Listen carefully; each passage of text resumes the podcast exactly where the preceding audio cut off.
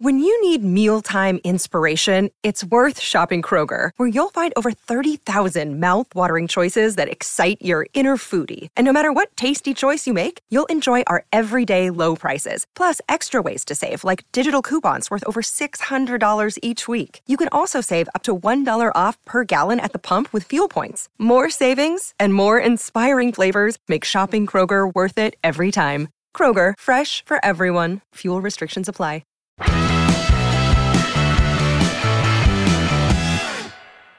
Hello, everyone. Rob Guest from Football.London here, and welcome to the latest episode of Gold and Guest Talk Tottenham, sponsored by NordVPN. Unfortunately, we've got a match to talk about last from last night, and it's not a good one with Manchester United beating Tottenham 2 0 at Old Trafford. In all fairness, though, it really could have been about five or six if it wasn't for the heroics of Hugo Lloris uh, throughout the game. Alasdair Gold joining me as ever. Ali, it wasn't a good one, was it? No, it wasn't. Um, I think I've decided. Should we just talk about the Everton match instead? Because technically, you know, that that came after the last podcast. We could just talk about that and forget the United game ever existed. Well, as a executive producer of Gold and Guest Talk Tottenham, I do have it on the plan, but literally we've only got 30 seconds to discuss it. So I'm sorry, when, when did you become mentioned. executive producer? that, that's news. I come up with a plan, so I'll, yeah, I'll have that title. Fair enough. I, am not surprised you don't want to talk about the Everton game, but that's fine. That's fine. Or you do, but just in moderation. Um, okay. All right. Well, we'll talk about the United match then. That's fine. Right, let's get going on the match at Old Trafford. Not a good one at all from a Tottenham perspective. Managed to keep United goalless in the first half with Hugo Lloris making about yeah, five or Hugo six. Lloris managed to keep United goalless. Brilliant saves, but literally, what about a minute, two minutes into the second half, a deflected effort from Fred, and it was pretty much game over from there. Uh, and then it was Bruno Fernandes, really well taken goal midway through the second half. And yeah, another game away at a top six side where Spurs just haven't laid the glove on them. Uh, George, just give us your thoughts first of all, Ali, on the performance. I wish I could just use one word: abysmal. That's all I'd use. Honestly, it would a very short podcast, but it would just it was so bad, and it was it fell into every kind of repetitive cliche almost about Spurs that yeah they do sometimes go to these big teams or I'm going to put quote marks big teams because Man U of course are a big team from the past but let's be honest um, you know Spurs have been above them in recent years. They have been a team that is and even this season they were above them so that's what I think probably I found it all the more frustrating is that they went there and they just took this small team attitude with the way they played. But don't get me wrong the players were awful. They were so bad, and I'd imagine Conte's system did not. Uh, uh, he wasn't in there before in the dressing room going, "All right, lads, if you could uh, struggle to pass the ball three yards, if you could just, you know, attempt to make clearances and slice them to their players, if you, if you could just, you know, fail to be like two of the best kind of world class strikers in the world up there and just give the ball away on every occasion." Uh, I'm sure that wasn't what he was saying, but just you just felt the whole mentality go in there. I just feel this with Spurs, and there's always this almost like a defeatist attitude. Um, and this is even, you know, talking to sometimes people around the club, you sometimes even feel that they look at the fixture schedule and it's a bit like, oh, you know, oh, we got United away then, or we're at the Emirates that day, kind of thing. And don't get me wrong, I'm absolutely chucking myself in that as well. You know, I, you, I'll be the first to say every time Spurs go to the Emirates, you don't expect anything, anything's a bonus, and that obviously all feeds into this kind of very, very defeatist attitude. And I just felt we're going to talk about Conte's press conference, but I just felt he went like full circle. Like before the game, he was going on about how I'm really relishing this test to see how Spurs are kind of where we're at coming up against Man United. And after the game, it was way it was all back to the like, oh, little plucky Spurs. They couldn't do anything here. What a shame. And it's like you know, Newcastle have just gone there and got a point. Brighton have won there this season, haven't they, as well? Obviously, Man City went there and scored six goals. That is Man City. That's different. But Spurs have scored six goals there in the not too distant past as well. Um, I, I, don't like all of that. I, I, don't like going into a game feeling that they're beaten already. And that was just the sense I got from the players last night. There was just, it was so, so poor and completely that nil-nil scoreline at half time was down to one man, and that was Hugo Lloris. Um, I looked at the stats for the, the they had 28 shots on goal, United in all, 10 on target. 19 of those shots on goal were in the first half. And Hugo Lloris made like five top draw saves in that first half alone. Um, and he made another couple after the break as well. I can guarantee you, we said this before we came on the air, I said this. I can guarantee you, if he does like a dodgy kick against Newcastle, the fans are going to very quickly forget about just how incredible Hugo Lloris was last night. He's the only player for me that comes out of that game with any kind of credit whatsoever. Um, yeah, it was. We, Guesty and I, if you're not aware, we run like a live match blog um, on a match day, and and the way we always kind of portion out the workload is that I'll put like very like bits of thoughts on the game occasionally, but on the whole, I'll do Spurs attacking chances, and Guesty will do the opposition attacking chances. it's fair to say, Guesty had a lot of work last night in the live blog, and I just literally sat there wondering when my next thing to write and it was going to be. Um, Spurs were, I'd even go as far as say pathetic. They really were. I was so so disappointed with the way they turned up and the way they played. Um, and the only thing I can hope is that there's a huge reaction for this weekend because I, I I pity the fans that had to go and watch that. Bearing in mind the fixture scheduling had absolutely stuffed them, you know, doing an 8.15 kickoff so they knew they couldn't get trains back. And then to go up there and have to watch that. Oh, just, yeah. I feel for them. And, um, you know, I'll be honest, Conte probably should have even apologised to them in the, the press conference afterwards. But that's a failing maybe on my part. I should have perhaps asked that as well. Um, yeah, very, very poor. As you can tell, I'm a little bit annoyed by it. yeah, just horrendous last night. Honestly, so, so bad. First of all, I want to give credit to Manchester United. I thought they played really yeah. well last night. It's probably the best I've seen them play for a couple of years. They did well against Arsenal. I think it was in September, but mm. they were really were on it in terms of an attacking sense last night. But then again, Tottenham just played into the hands. There was just their own worst enemy at times. Spurs needed in the first half a period of either five or 10 minutes, just get on the ball, slow things down, and just try and frustrate Manchester United. They couldn't even manage to do that. Some of the passing kind of brightly, didn't they? Yeah. Five minutes, but they do that so many times. They start games and you think, oh, they're up for this, and then it all goes flat again. Yeah, I mean, the first chance Spurs had, really good play. Uh, it was Doherty played in Bentancur and mm. he flashed the shot wide. And after that, it was just one way traffic. But I mean, it was relentless at times coming at Hugo yeah. Lloris. It, it literally was shot after shot. And as I was saying, it was just Spurs just shooting themselves in the foot, just basics, really, just on the ball. The passing was atrocious. I think Eric Dier's performance was summed up by his pass to Matt Doherty when he was like six yards away from him and he played it too far ahead of him and he went out for a throw. But it was, it was the passing in stupid areas in and around your own box and literally just you losing it straight away. I mean, credit to United as well for pressing really well and not giving the opponents time on the ball, but just a bit of composure.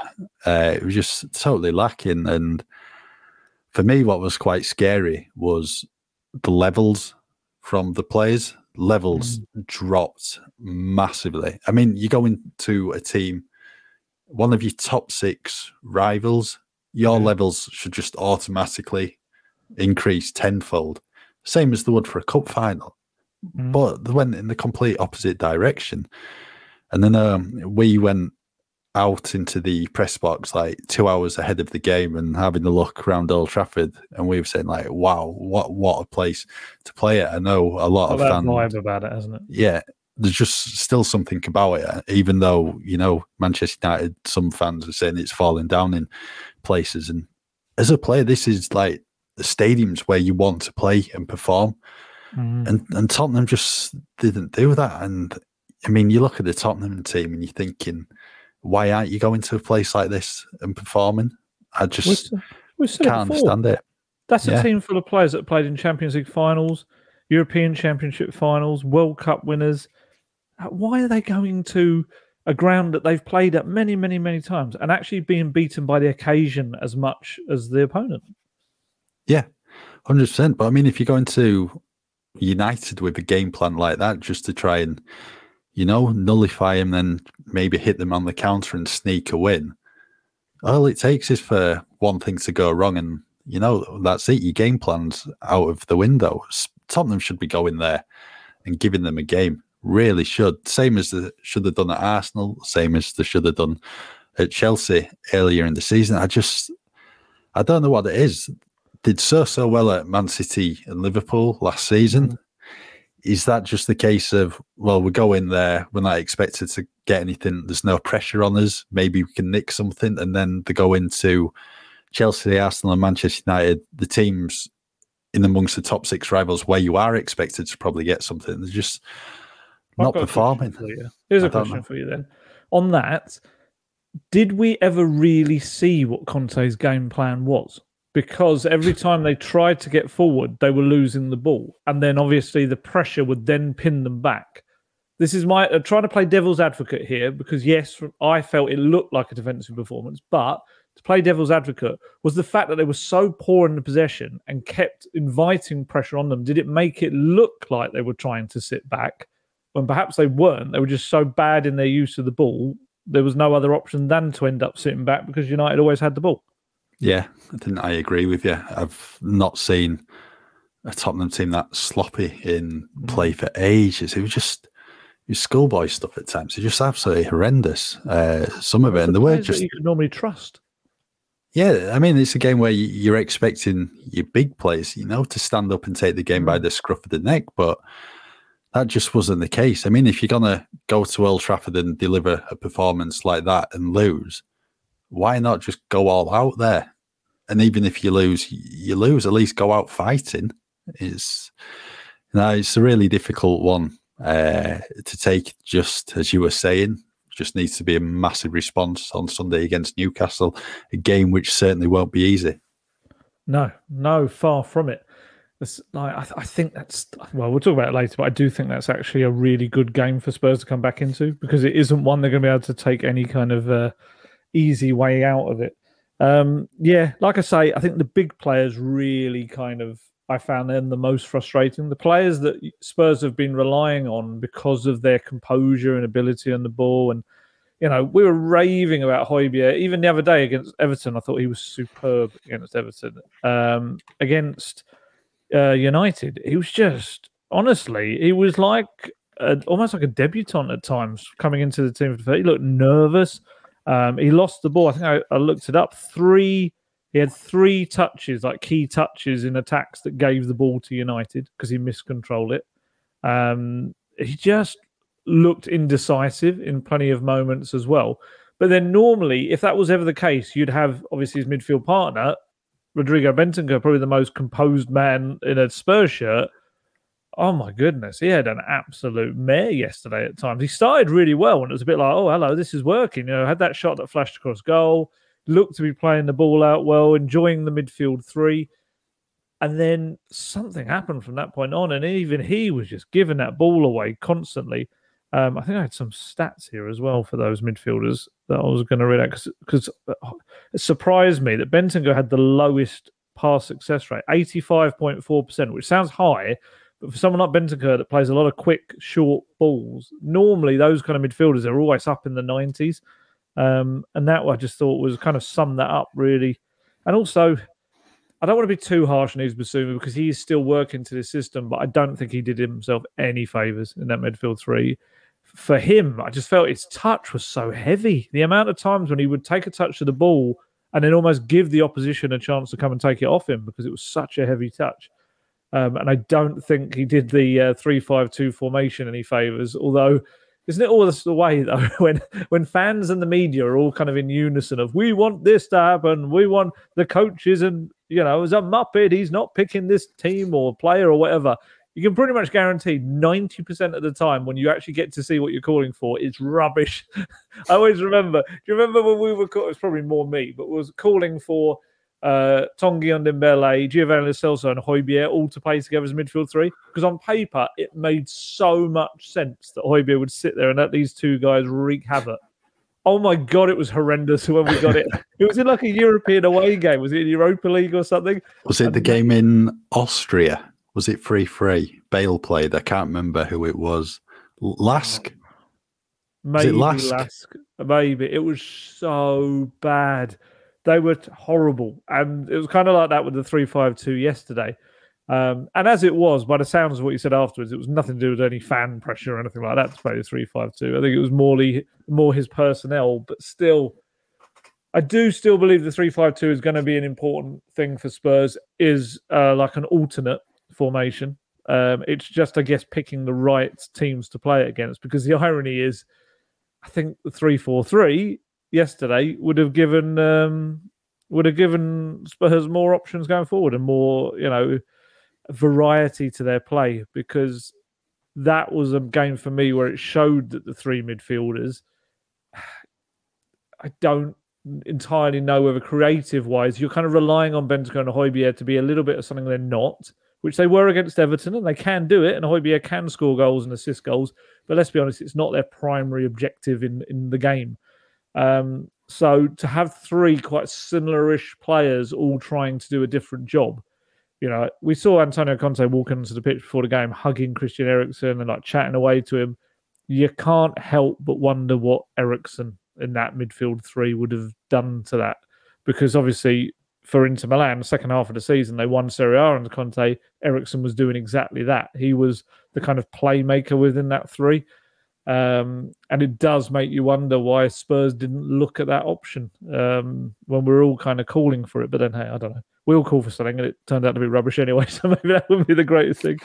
But yeah, I was so disappointed with them. Um, yeah, and, and the defense as well. What did you make of? Obviously, we spoke about Eric Dier, but what did you make of Christian Romero last night? really poor. Uh, I don't think he's had a good start to the season. I think he's had a couple of good games. I don't think he's been anywhere near the levels he was showing last year. Obviously, that he set such a high bar with the performances, especially after his hamstring injury when he came back in February. And Tottenham just looked a totally different side. Yeah. nah, I think he struggled this season, especially in a number of the games. around since his injury this time around, maybe. Could well be. Did he come yeah. back too early from it? Maybe. Yeah. Uh, I don't know. The Fulham game is one what sticks out a bit for me. It just mm. wasn't Romero, especially when Mitrovic scored. Uh, that was a game where last season Romero they just gone all in for the ball and come out with it. It was a bit half-hearted. Uh, last night, no, not good at all. Sloppy on the ball, reckless at times. Just having a look at Marcus Rashford's first chance on goal, Rashford eased eased past him, just ran off him with ease. Romero didn't even move. Uh, it, it, it, was poor, and there was one point in the second half when went on one of his trademark runs. Spurs lost the ball, and he just ambling back, just not sprinting back. It just, I mean, the game had gone by then, but even still, you want to see your players running back and getting back into position. No, I thought he was uh, poor last night.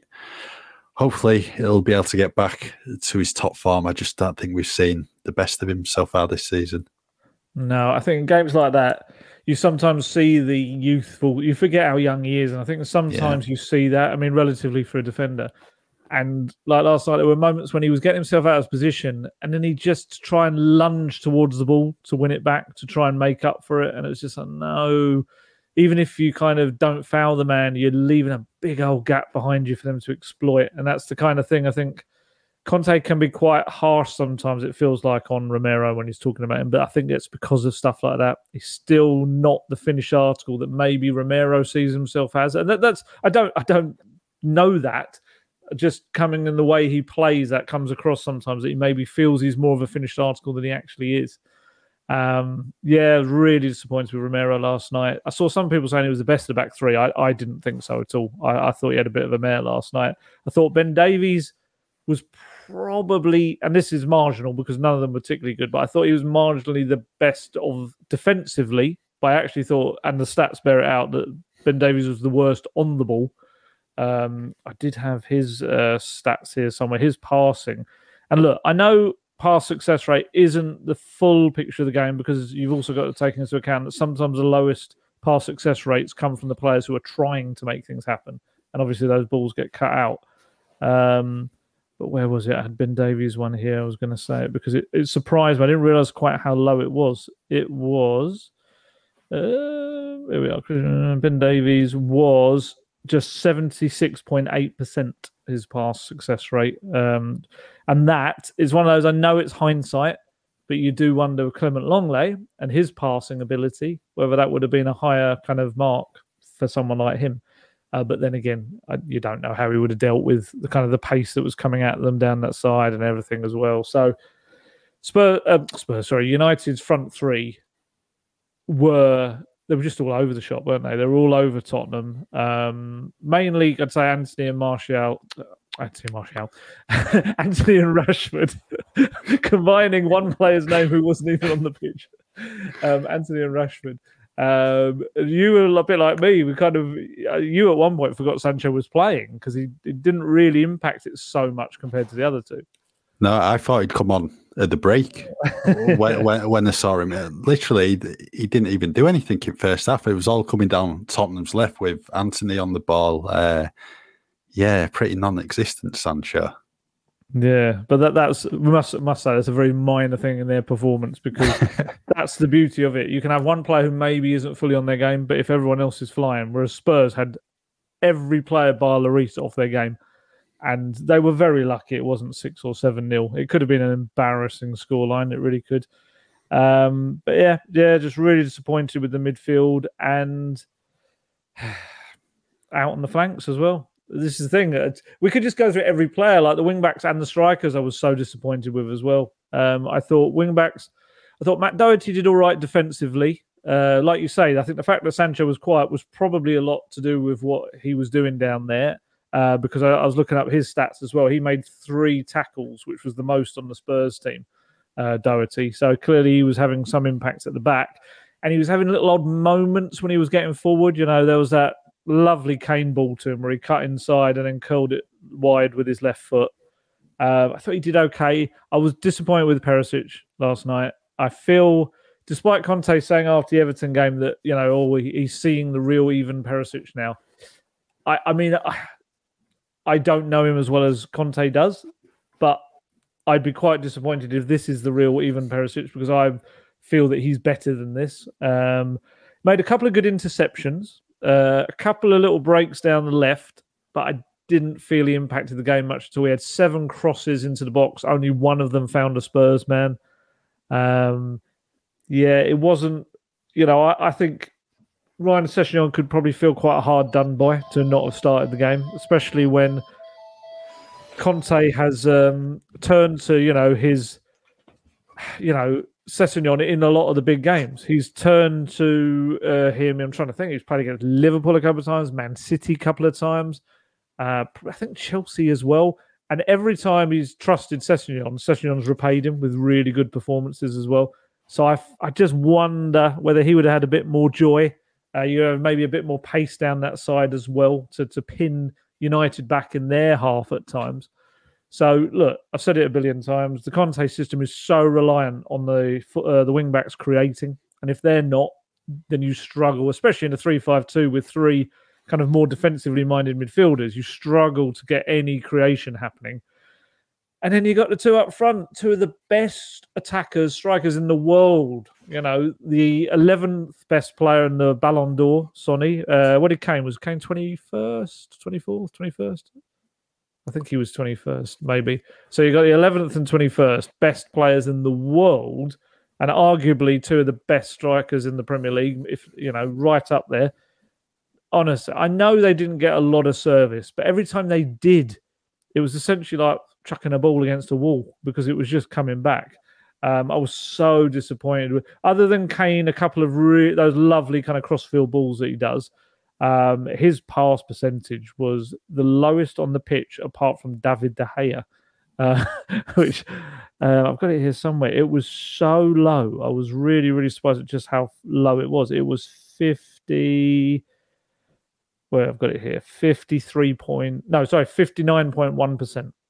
Um, and yes, again, he may have been trying things, but that, even for Kane, that is a low number. And that just shows how much he was giving the ball away. Um, and he he had um, he had three like Højbjerg, three key moments where he took the ball, miscontrolled it, gave it to the opposition. Sonny had two. Um, Sonny had a much better passing rate, eighty point eight percent, but surprisingly, and for me, and I think this summed up Sonny's performance, no dribbles. Didn't dribble the ball once, Sonny. It wasn't recorded as, and what that shows you, just him not going at it. You know, going at the opposition like we know he can. Um, and yeah, look, the other thing I wasn't delighted with, and I know Sonny isn't one who gets up and makes headers and challenges for big aerial kind of duels, but I think he'll watch back that second United goal and I think he'll be disappointed with himself because he just left. I can't remember who it was, whether it was Casemiro. It was uh, it was Martinez who won the oh, header. Martinez was it? Who and it was just what, it was uncontested. Yeah, uncontested header, and that set up the whole danger of the attack. Even if Sonny didn't believe he was going to win the header, just to go up there and put him off in some way, but he almost kind of it felt bad because I felt bad because we looked at it, we could see the ball going up there. It was one of those where a lot of players would go bang, it would be a 50 50. And I kind of felt like having seen what Sonny does sometimes in, in, aerial things, I think he uh, believes that he's not the best in the air, maybe, I don't know. And he just didn't go for it. And he kind of knew he wasn't going to go for it. And that just gave, uh, yeah, Martinez the whole kind of dynamic going into it of being able to power that ball forward um, and it did it set up the attack. And you know, I'm not singling out Sonny for being the man that meant Spurs lost the game. Far from it. Everyone was awful bar Lloris.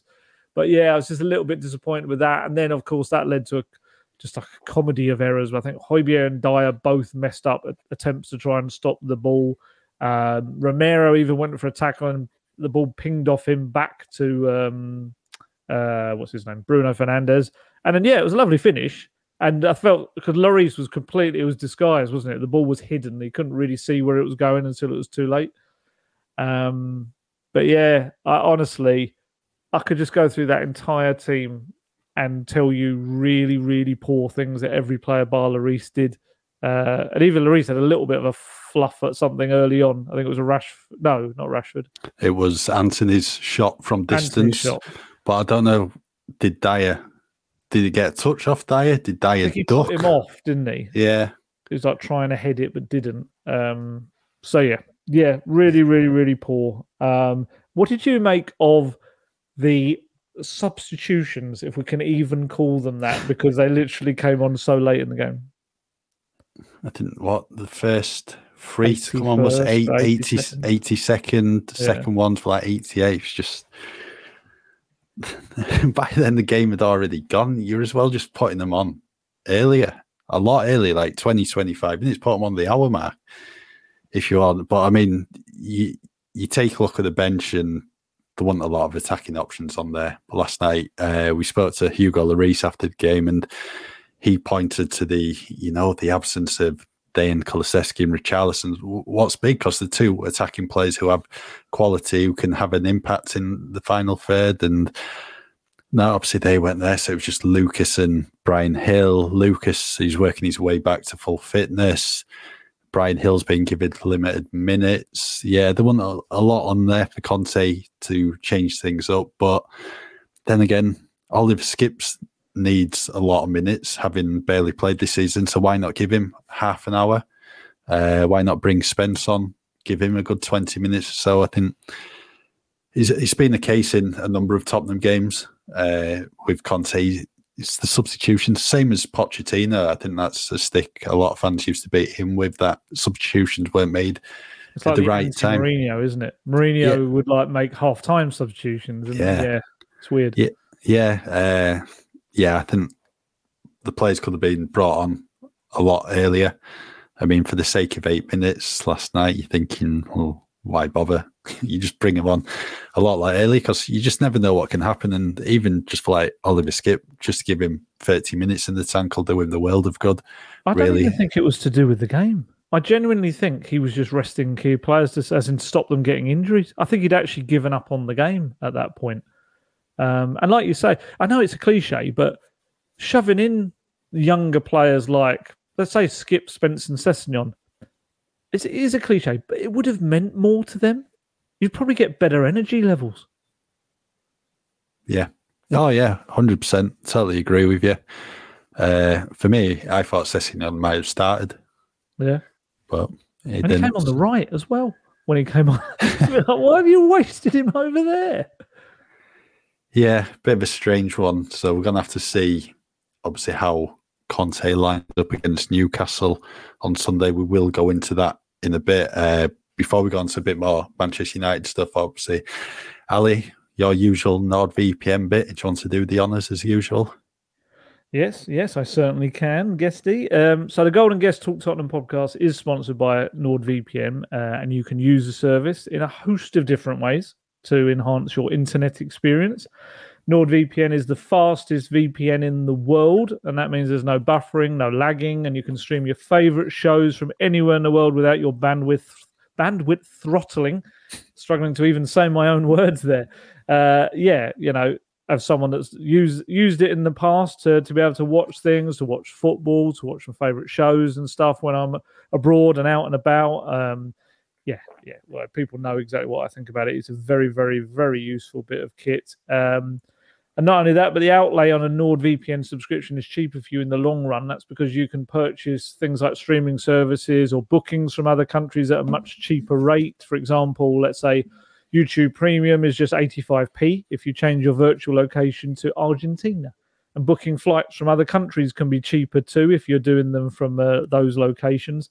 And it means meaning that you although you're paying out for Nord, you're actually saving money overall uh, and there's a whole other host of benefits that come with signing up for NordVPN. So, yeah, honestly, I, I, do recommend it. Why not give it a go?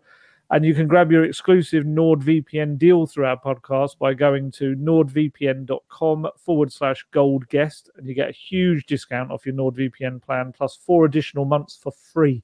Yes, I did say four additional months for free. Uh, it's completely risk free with Nord's 30 day money back guarantee.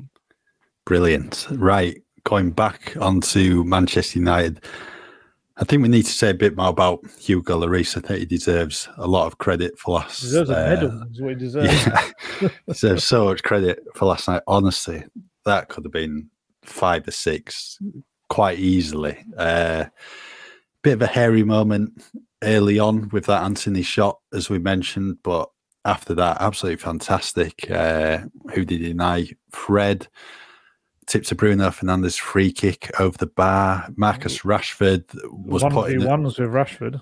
Yeah, pointing to a very good position. I was saying at half time to John Veal, as good a save that was from Lloris, Rashford should have done so much better because yeah, should have put it in the corner. So much time and space, and he just about hit it to the right of the middle. So it was uh, obviously he still got to save them, and that's what Lloris did. But I didn't Rashford will probably feel himself he should have done better. Uh, it was the variety of the saves, though, wasn't it? There was like there was reaction saves, there was flying saves, there was tipping it over the bar in the air. There was so many. The, the one from Luke Shaw was absolutely fantastic. Yes. Uh, right towards the end of the first half, uh, Shaw in acres of space on the back post, rasping volley. Lloris managed volley. to get yeah, yeah. Lloris managed to get his fingertips to it, tipped it over, and then not as busy after the break, but still made some key saves. I think two from Rashford, one when he cut in from the right onto his left, and another one when he was on the opposite flank and tried bending it in. Yeah, I thought Lloris probably one of his best Tottenham performances last night. I thought he was just so badly let down by his teammates. He deserved so much more than what happened uh, last night. Yeah, just one of those days, really. Uh, yeah, fantastic from Lloris. But do you know what it was? It was the kind of performance a goalkeeper has to put in for a small club. Because like the beauty of like the top goalkeepers is their ability to not really have anything to do during game and then show that incredible moment of concentration to pull off a great save. But Lloris having to, you know, 10 shots on target to deal with, uh, and most of them like terrific saves having to make that's like a small club going to Old Trafford and being peppered their goal uh, with shots. And that, that's kind of just what annoys me about it. Um, and yeah, but no doubt he was superb. And like I say, I hope people, I really hope people remember this. Uh, if he has like an iffy moment where he slices a kick against uh, Newcastle, because he was phenomenal, especially after a game against Everton, where he pretty much, you know, could have got a deck chair out and sat between the two sticks and not really done much. Uh, this was like complete other end of the spectrum, and yeah, I thought it was superb. I did think it was the kind of game where, for me, any questions about his age and his ability and his um, because of the acrobatic nature of being a goalkeeper, he absolutely would have put any doubts to bed for me uh, on that. Because um, I've you know I've seen players calling for him to be replaced even after the Everton game when the poor guy didn't even have anything to do. I still saw people saying he should be replaced. Um, I thought last night was perfect proof of just no, just no. If you don't need to, don't do it. You know, by all means, set yourself up with a successor for the future. But for me, Hugo Lloris is still one of the top goalkeepers in the Premier League, and he proved it again. Another day is here, and you're ready for it. What to wear? Check. Breakfast, lunch, and dinner? Check. Planning for what's next and how to save for it? That's where Bank of America can help. For your financial to-dos, Bank of America has experts ready to help get you closer to your goals. Get started at one of our local financial centers or 24-7 in our mobile banking app. Find a location near you at bankofamerica.com slash talk to us. What would you like the power to do? Mobile banking requires downloading the app and is only available for select devices. Message and data rates may apply. Bank of America and a member FDIC. Yeah. Uh, I saw on social media last night that some people still won't give him credit for last night. It was just yeah, I saw that. Oh, there were saves he should have made and things yeah. like that. Some of those reaction saves were incredible. right as well as uh, Lloris, I think what we need to talk about is Conte's comments in the post-match press conference. Obviously, you were in there. Do you want to just give everyone a bit of an insight into, I think, what was quite a short Tottenham press conference? it was so weird, honestly, because we'd had Erik Ten Hag come in, and I should stress, Erik Ten Hag was, you know, was a very strong kind of contender to be Spurs manager before Nuno's um, incredible um, brief stint uh, as Tottenham Hotspur boss, and and Ten Hag came in with the the confidence of a manager who has just uh, his watched his team put in a great performance, great results. Um, and he was full of confidence, and everyone in the room was kind of eating out of his hand, even when they were trying to ask about Cristiano, Ronaldo, who once again showed his uh, delight at his teammates' performance without him by going down the tunnel before the game had finished he wouldn't even be swayed on that. He was just like, yeah, no, honestly, let's enjoy today. We'll talk about him tomorrow, kind of thing. And he just had the room eating out of his hand. It was a really kind of well done press conference. And fair play to him. He deserved it because he's taken on a tough job at Man U. And you can kind of feel now his imprint on that team. And, uh, and especially with quite a young team as well, I, I do think they're they're going to keep improving. They're going to have days. He admitted it himself. They're going to have days where it's not going to be like that. Um, and he actually threw a lot of praise Spurs' way as well. You know, sometimes you do wonder whether managers do that to uh, to make their win look all the better. But it did feel like there was quite a bit of honesty behind it. So yeah, so his pre- press conference happened, and then Conte came in only a couple of minutes later, and honestly, it was so flat in there. Most of the journos in there were ones that were there for to cover Man U. So as soon as Conte walked in, they were just like barely even acknowledged he was in, like normally you get a flood of people go up and put their dictaphones and phones on the side. It was probably about three people did. Everyone else just had their head down because they were just still in there sitting typing up their stuff about whatever Ten Hag had said or match report or whatever. Um, and I tell you, no manager really likes to go. Well, of course they don't really go in and speak about a defeat. But I would imagine that would have stung Conte a little bit. Conte is used to being one of like the, the top managers in the world and people listening to every word he said. To be in a room where you literally have got Alasdair Goldstein sitting in the middle going, Hello, Antonio. It like probably it was a bit like, oh God, what have things come to? And I just got him in the middle. Um, but yeah, it was really weird because um, they did the first kind of bog standard kind of what do you think of performance question came from I think it was Sky. I didn't recognize the chap that did it. Um, and then I asked a couple. I asked about um, you know just this whole fear factor that the team's got when they go to these top six top sides. Like why and why does it happen, kind of thing. He was quite good on that. And then I asked him about the subs, just like you know, essentially why why so late? Why why did you not trust your team could change the game, kind of thing? Your bench. Um, and he was quite good on that. It kind of went down the Lucas angle. Kind of just said essentially, I've got a young bench. Uh, but then what was weird after that was that I thought at that point I've got to be polite, let others have their go. And so I like paused for a moment, And then nobody asked a question, and the press officer went, Right, okay, thanks, ladies and gentlemen. And they went out. I was like, Well, I would have asked another one if I knew no one else was going to ask anything. Um, but yeah, his, his comment, to be fair, he'd said enough of interest, I think, for me to, to kind of take stuff from it. Um, yeah, on the on the fear factor thing, he very much goes. He would use that old analogy does about war, a sporting war. The players must go in ready to like show blood and die for the cause in in a sporting way. I love the fact that he always says that. I was like, oh, Antonio, you really mean they don't want to die on the football pitch? That's great.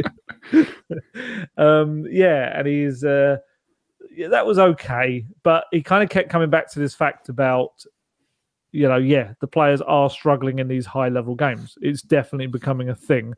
And then he very much kind of said it's uh, it's something that we kind of as a club need to analyze and, and and not only improve on the pitch but off the pitch. And it's all like, okay, so in inverted kind of in commas there, you're trying to say uh, quote marks. You're trying to actually say, I want new signings, please, kind of thing. And it's I've got mixed feelings on this because I do 100% agree that Spurs need to strengthen more in the January window. I think they do. Because um, my feeling on this is I think last night aside and how abysmal it was, I actually think with the run of games coming up, I wouldn't be shocked if Spurs are still third or at the worst fourth going into the winter break because they're sitting in a good position. I mean, even if they lost at Newcastle, they'd still be in third at the end of the weekend just because they have that little gap. They've got the cushion, um, and other games like being postponed for some teams. So, yeah, I think they'll still be up there, and I think that January window is going to be crucial to maintaining that um, push. I think, and maybe even turning it into something better. However, the flip side to that is I don't like the fact, and I know all managers do it. It is quite literally a tailor's old as time, as I joked in my talking points earlier. Managers will go in after a defeat and blame every single person but themselves. That's just what they do. So it kind of he said it was the players first. These players struggle. Um, then it became, you know, the club need to analyse why we're doing this, why we're struggling in the big games. And there was no mention was there of like, maybe I got it wrong. maybe there's things that I could learn from this sort of stuff. Um, and I know these big managers have these kind of big egos, which which is a good thing. That's what makes them a success. But also, I think you do need to self reflect as well. Um, and I'm sure there were certain decisions out there, namely also that trust in his bench. And look, I looked back at it, and yes, that bench is young. Um, it's got three 22 year olds, in? And Sess, Spence, and Skipp. 21 year old in Bryan Gil and 23 year old in Japhet Tanganga. So more than half the bench were young players, 22 under and one 23 year old. So, yes, that's true. But these are players who are not rubbish. They've got skill. They've got, and I mean, what the age of those players out there? How, how old's Antony for United? He's, got, he's a early young lad, isn't he? Is he like yeah. 21, 22, early 20s, something like that? Exactly. Jadon Sancho, I'm guessing, is pretty young as well. Um, you know, uh, this kind of belief that I don't know, Conte almost has like if you're not 28, 29, 30, or 31, you can't do a job for the now. I just I don't think it works all the time. You know, like I say, for me, I think Sess could have made a difference. I think Skipp would have put more bite into that midfield. I thought Doherty, if he was struggling to get through there uh, towards the end, why not give Spence a little go a little bit earlier than the 88th minute when he actually came on? you know, Lucas. I know they're trying to manage him carefully, but like you say, he needs the minutes also to get his sharpness. But or why not bring give Bryan Gil a chance? Bryan Gil did come on um, in his last sub appearance and do very well, and it's almost like what was the reward for that? There's nothing that's come from that coming on and doing well. He hasn't played since. Um, so yeah, I, I don't entirely buy into this idea that he almost makes it kind of like how do I put this? I don't want to. I don't want to sound kind of like mean, as it were, or, or nasty towards Conte because I do think he is one of the best managers and coaches in the world. But there's almost this feeling he's come in. Spurs fans will remember when Harry Redknapp way back said something like along the lines of "You've never had it so good" or something. It was it was a paraphrase quote that was probably kind of slightly twisted from what it meant. I'd imagine. I kind of feel Conte sometimes does that with Spurs. It's almost like a, you know, oh, us getting to fourth was a miracle last season, and it's like, uh, hello, Antonio. You know, just a few years back, Poch was taking Spurs uh, to three consecutive top three places, including a second place finish. And in the fourth year, he took him into fourth place in the Champions League final. This isn't some plucky little club that is like upsetting the big boys. This is a club that is, should or was being established as a top four regular um, that is able to kind of, you know, do big things in the Premier League. Yes, it wasn't, it hadn't reached the next level yet but yeah, I, I, that's starting to grate on me slightly. This whole kind of, uh, oh, you know, well, we can only do as well as we can do kind of thing. And I don't think, I think it kind of needs to be slightly careful with the fans as well. I think this was maybe what started to do in for Mourinho towards the end was Mourinho started to say similar things. And it was like, you've literally just taken over from the guy that had got this team performing. You know, we can argue to the cows come home of, of the end of Poch's reign and things that he didn't do right towards the end and things that went against him. But he did take Spurs up to a certain level, which is higher than they are currently at the moment. Um, so yeah, yeah, I wouldn't say his post-match comments for me were the greatest. That's what I'd say. What did you make of him? Uh, probably same as you. I mean, I think you hit the nail on the head with what he was saying when they go away to teams in the top six and the struggle to just don't perform. And it's not the first time we've seen this. And I mean, when you take a look at the Tottenham team, you're thinking, why on earth aren't you going to places like this and having a go? Two of the best attackers in the world in Harry Kane and Son. Got experience of Ivan Perisic in midfield, Rodrigo Bentancur, Pierre Højbjerg, two very good midfielders. Cristian Romero at the back. You've got a World Cup winner in that. who made save after save at Old Trafford. You're just thinking like, why can't you go to places such as Arsenal and Chelsea and Manchester United? Why is there this fear factor there? Now, I understand if teams are in and around the bottom and fighting for their lives and are going to places like this and you know trying to hang on to a point, then fine, set up defensively, see what you can do. But there's no need for Tottenham to do this. Tottenham should be going head to head against yeah, Arsenal's, Chelsea's, Manchester United because they're more than good enough and more than capable of getting points there. Uh, for me, I just, I mean, feel sorry for the fans like who were traveling oh, and w- watching that last night because Spurs are more than good enough of getting these points, and it's it's what's frustrating and as I was saying earlier, if you're going to go to Old Trafford and lose, just why not go out fighting? Actually, just push and win and try and win. Uh, yeah, it's something what needs to change. But as I also mentioned, the levels last night, the levels should have been up massively going to a top six team, not you know going the opposite way. Yeah, it's just really bad last night. They can do so much more, really can. Yeah, I do think there's there, there's there's a slight element of realism about Spurs. I do agree with him that you don't go within you know whatever he said it was like nine ten months from a team that's down in ninth or tenth or whatever to suddenly title contenders, especially in an era when we have Man City like a juggernaut kind of thing. But I guess Spurs fans are going to look down the road and they're going to look at Arsenal, who obviously are sitting on top of the table, and they're going to say, well, they're managing it uh, I guess Conte would say they've had more time to settle into Arteta's system and his ways. So that's a different thing. But this is one of these scenarios where you've got to get a question what you want as well on a football pitch, because of course Arsenal would not have gone. Uh, well, well, we saw it. They didn't go to Old Trafford. They didn't sit back and try to hope that they could nick something on, on the break. Again, if that was Conte's way, I still I'm not entirely sure whether we really did get to see what he wanted from that game and formation wise um, and tactics. I mean, but yeah. Um, but then I guess some people could also say Spurs have always wanted attractive football, and in the past what 60 years or so, it hasn't brought anything when they've had attractive football. Um, Poch probably came closest to melding the two together, um, having you know, uh, some really nice football at times, and also being a, a force in the Premier League, I guess.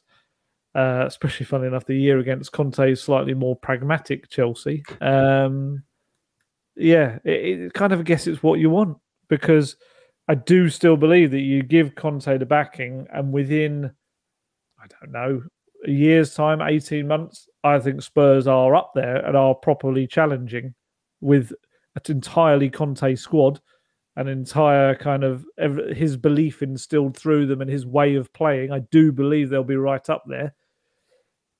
But the fans will have to stick through that process, and it might mean you're going to have nights like last night. So I know. I mean, where do you think Spurs can go under Conte? I mean, just have a look at the league table now. They're still in a really, really good position. Yeah. It's only the second league defeat this season, lost once in the Champions League.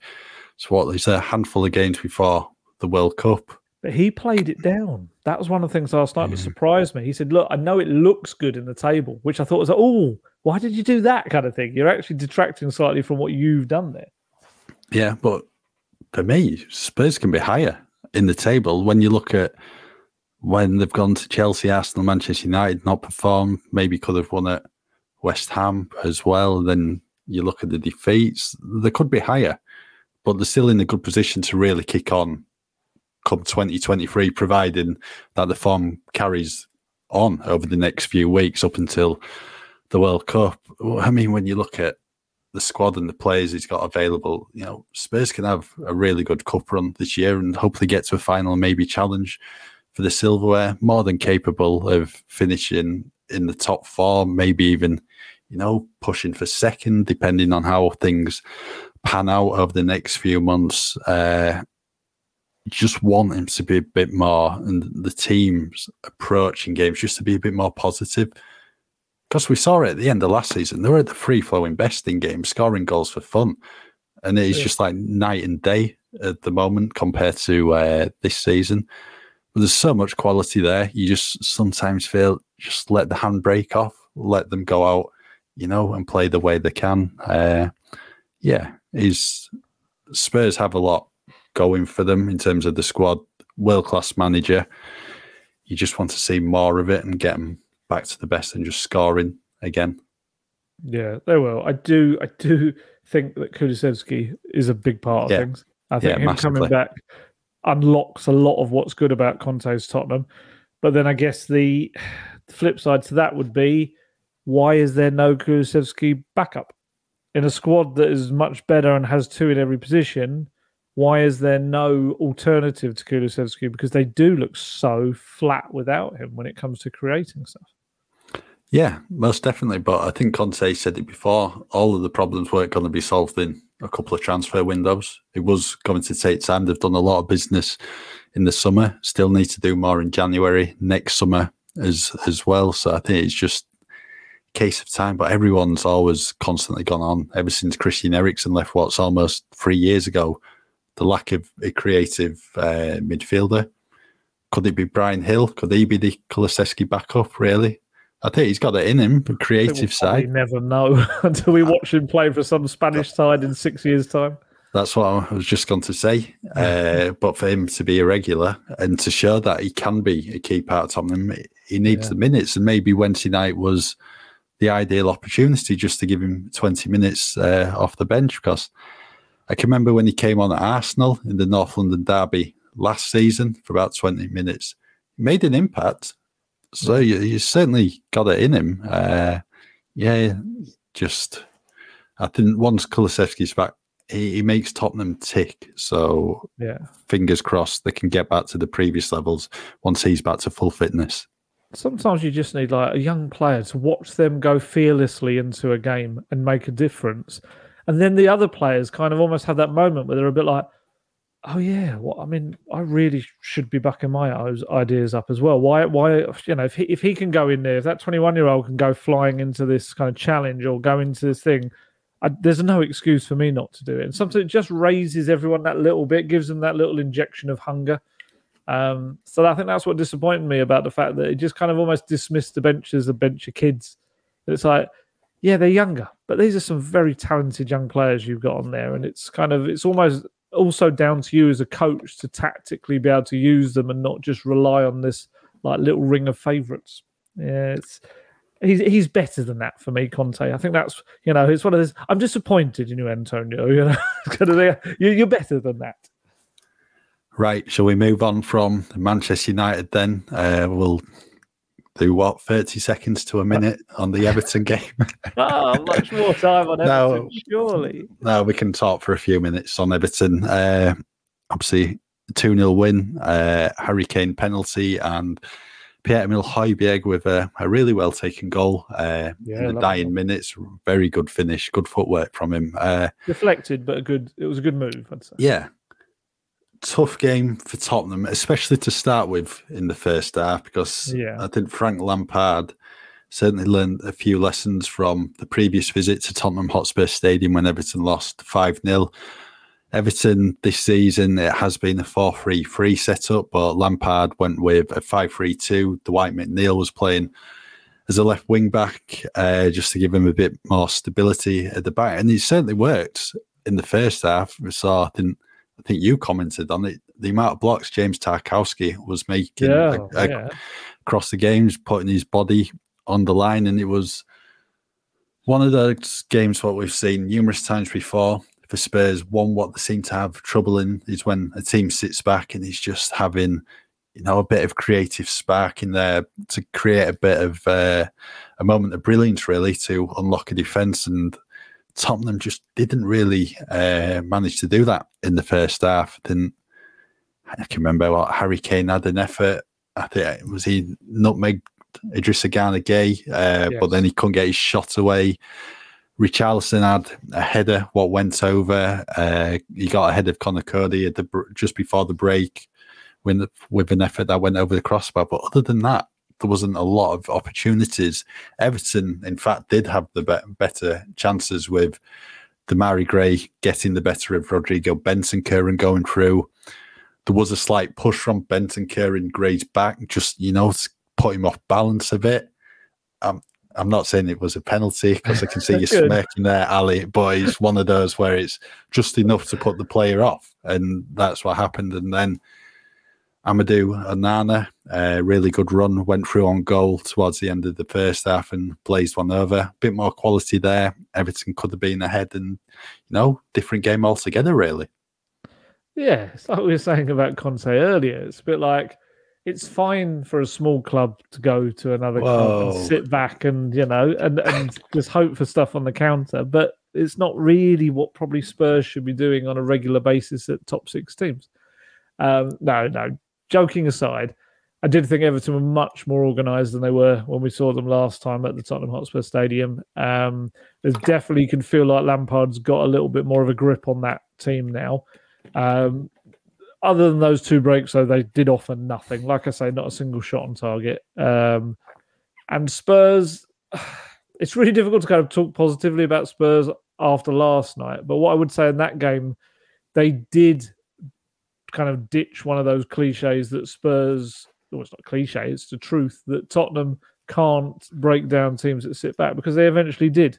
Um, yes, obviously it was a penalty that helped them get there, but I do feel like, especially like the Richarlison header, there were moments before that. I think, especially after the second half, they started to kind of find more room to do things. Um, and yeah, the second goal was a great testament, I think, to the energy levels that they showed and all of that, with Bentancur and um, Højbjerg racing up the pitch in the 86th minute uh, to have done that. But I think that probably makes it even more frustrating that you know they've had an extra rest day since then, um, with the Sunday, Monday, Tuesday before the Wednesday game, and they looked more knackered last night than they did against Everton, despite having less um, rest between the two matches. So I didn't really get that, but there you go.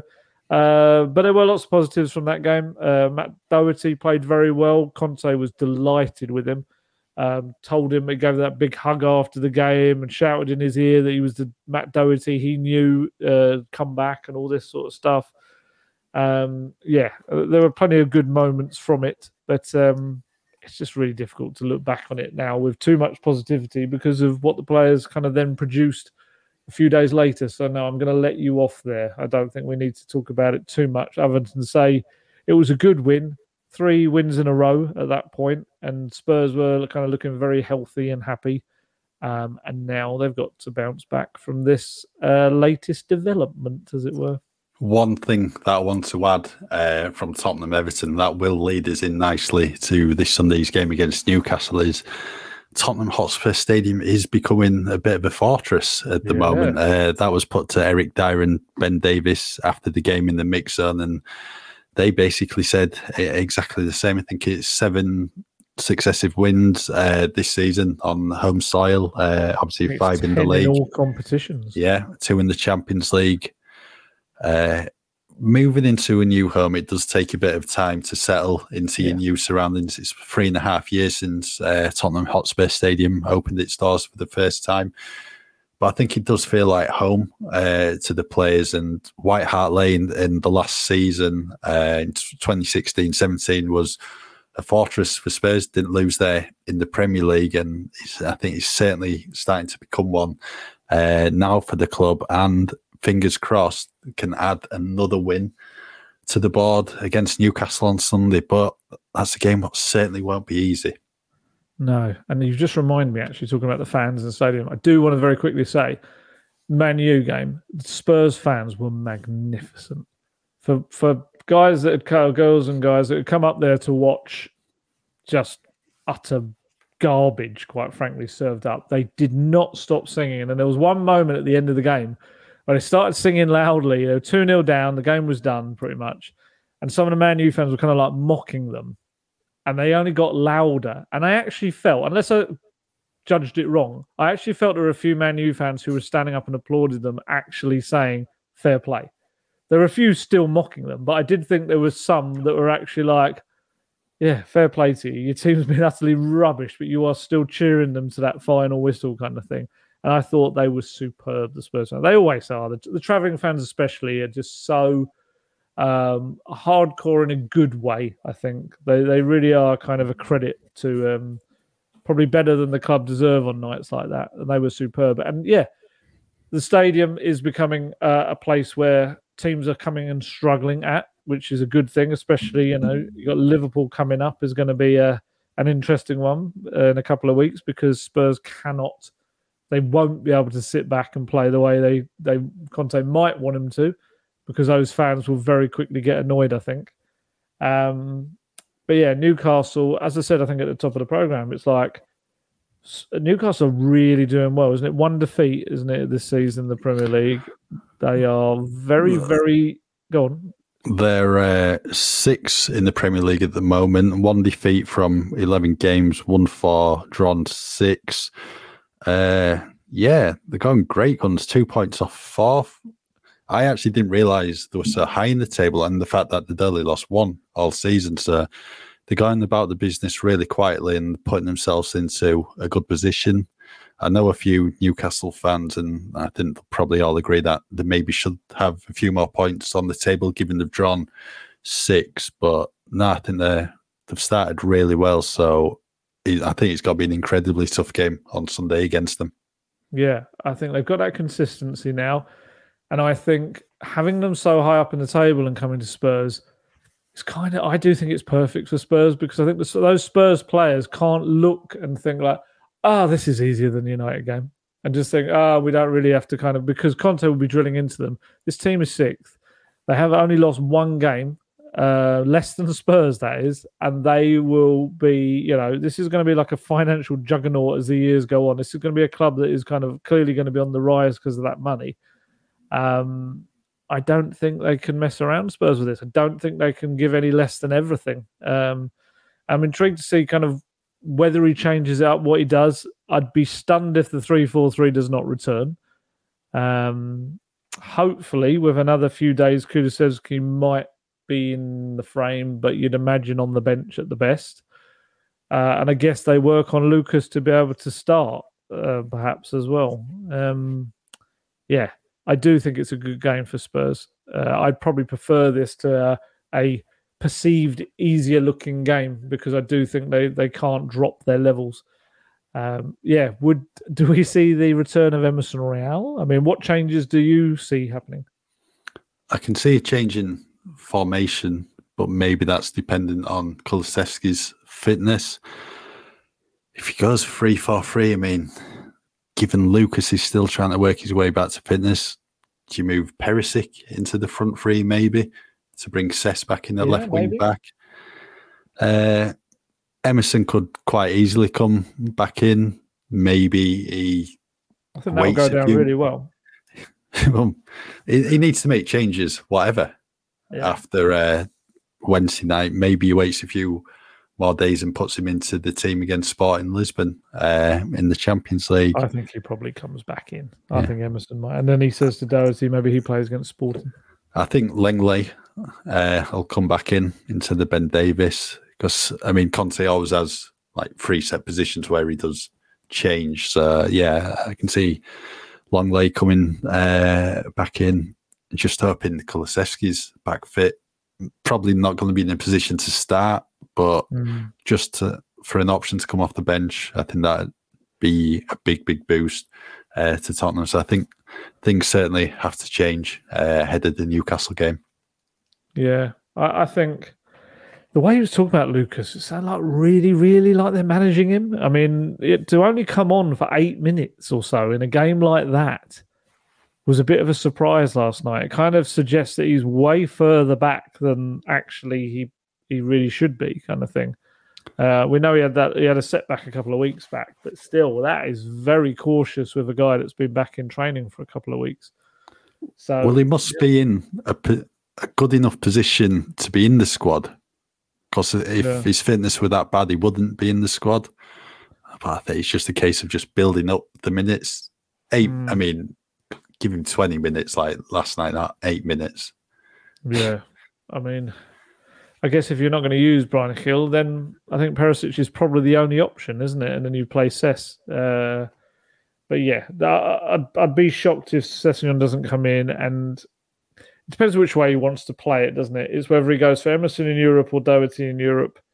Um, because the problem is, is having praised Matt Doherty and then him not being as great yesterday, you're not sending the best message and then chuck him straight out the team at the first opportunity. Um, I mean, yes, of course, you can say it's rotation and everything, but I don't know. I don't think it looks particularly great. But then I guess the flip side is you've got ultra fresh Emerson Royal. Um, but you know, you know my thoughts on his ability to create for Tottenham, and also if he were to stick with a three-five-two, there's even more emphasis on those wing backs to create than there is in a three-four-three.